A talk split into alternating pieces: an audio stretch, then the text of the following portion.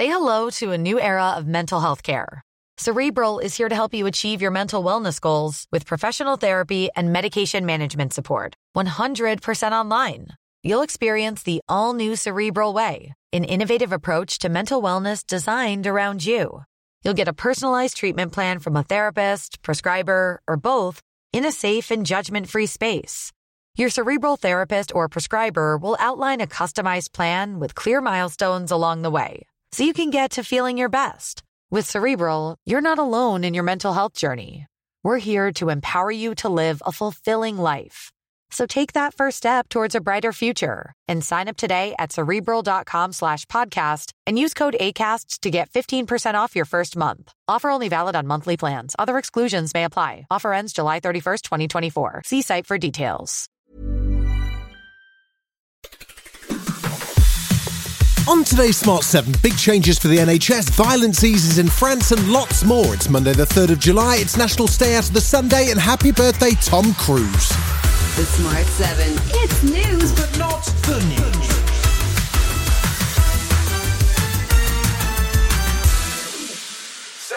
Friday saw the government announce a £2.4 billion series of reforms aimed at addressing staff shortages and cutting down NHS waiting times.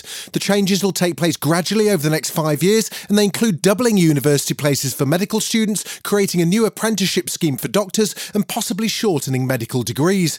It'll be a slow process, but one that NHS England CEO Amanda Pritchard says will make a massive difference. we are still on track to deliver the fastest reduction, the fastest improvement of waiting times in our history.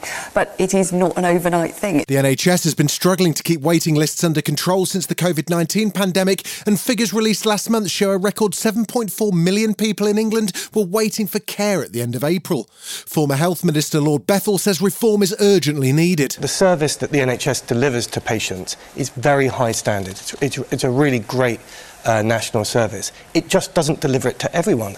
That is rationing. But increased pay for staff isn't part of the new plans, and as junior doctors and senior consultants prepare for more industrial action later this month, Health Secretary Steve Barclay says their demands just can't be met. So there's things we're open to discussing, but we need to get the balance right. I don't think a 35% demand from the junior doctors is affordable given our need to bring inflation down.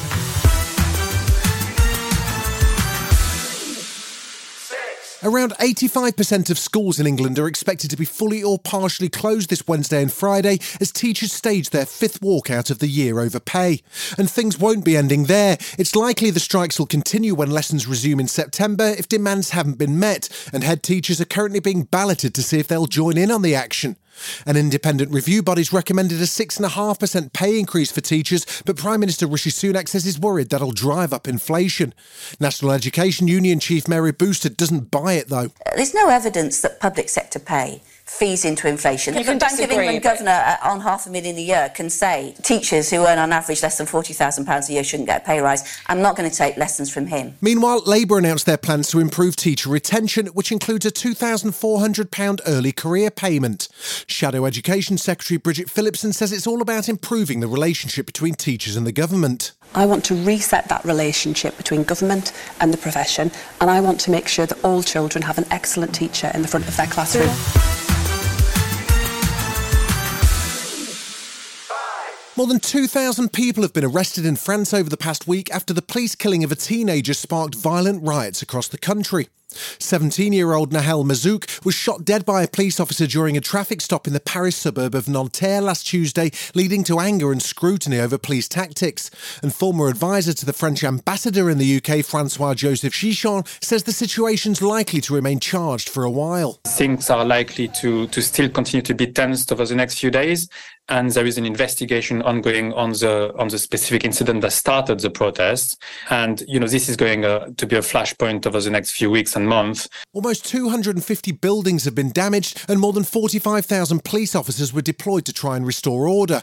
With only 49 arrests on Sunday night, Valérie Pécresse, president of the Île-de-France Regional Council, says things are beginning to calm down. I am confident that violence will decrease in the following days. But what's happening is ultra violence by small groups and they want to uh, defy uh, the republic.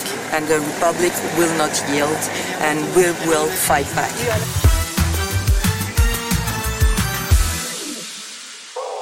It's been a tense weekend in Ukraine amid fears Russia could be preparing to blow up the Zaporizhia nuclear power plant in a targeted attack.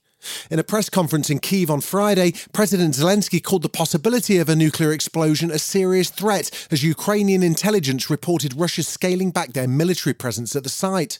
Nuclear disaster response drills have been conducted around Zaporizhzhia in preparation, and Ukrainian MP Kira Rudik says they're getting ready for the worst. We are preparing for a nuclear explosion and uh, the whole world is watching and there is nothing that can be done.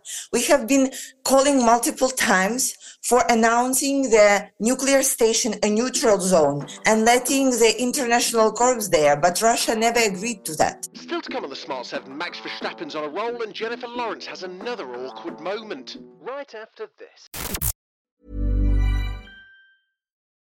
Join us today during the Jeep Celebration event. Right now, get 20% below MSRP for an average of 15178 under MSRP on the purchase of a 2023 Jeep Grand Cherokee Overland 4xE or Summit 4xE. Not compatible with lease offers or with any other consumer incentive offers. 15,178 average based on 20% below average MSRP from all 2023 Grand Cherokee Overland 4xE and Summit 4xE models in dealer stock. Residency restrictions apply. Take retail delivery from dealer stock by 4 1. Jeep is a registered trademark. Welcome back. There were no surprises at the Austrian Grand Prix on Sunday as Red Bull's Max Verstappen claimed his seventh victory of the Formula One season and extended his lead in the drivers' standings to more than 80 points. He was joined on the podium by Ferrari's Charles Leclerc and Red Bull teammate Sergio Perez. An appeal by Aston Martin after the race saw eight drivers penalised, including Carlos Sainz and Lewis Hamilton. It didn't affect the podium positions though, and Max says he's pleased with the team performance overall. I think uh, the whole weekend, you know, we have done a really good job. You know, sprint sprint weekend is always very, very hectic, and a lot of things can go wrong. And luckily, a lot of things went right for us this weekend. So um, I'm just very happy with this weekend, and we'll focus again on uh, Silverstone.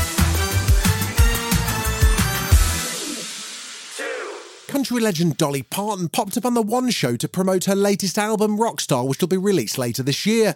And she came dressed to the nines in an all leather ensemble paired with her signature platforms. But it turns out the heels aren't just for her 9 to 5.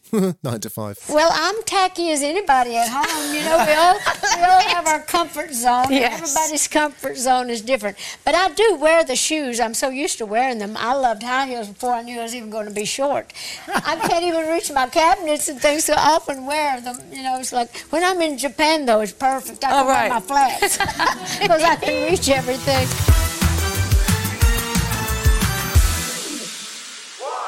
Hunger Games star Jennifer Lawrence made an appearance on Chicken Shop Date this weekend as she joined Amelia Dimoldenberg at a Chick King on Edgware Road. She was there to promote her new film No Hard Feelings, but the pair ended up discussing Jennifer's worst ever date and how she'd go about killing someone.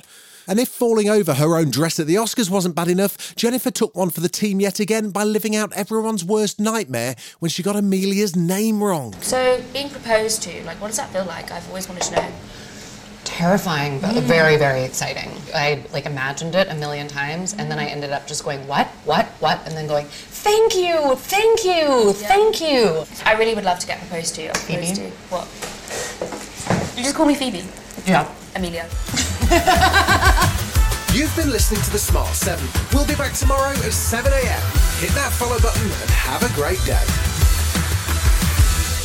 Give us seven minutes, we'll give you the world.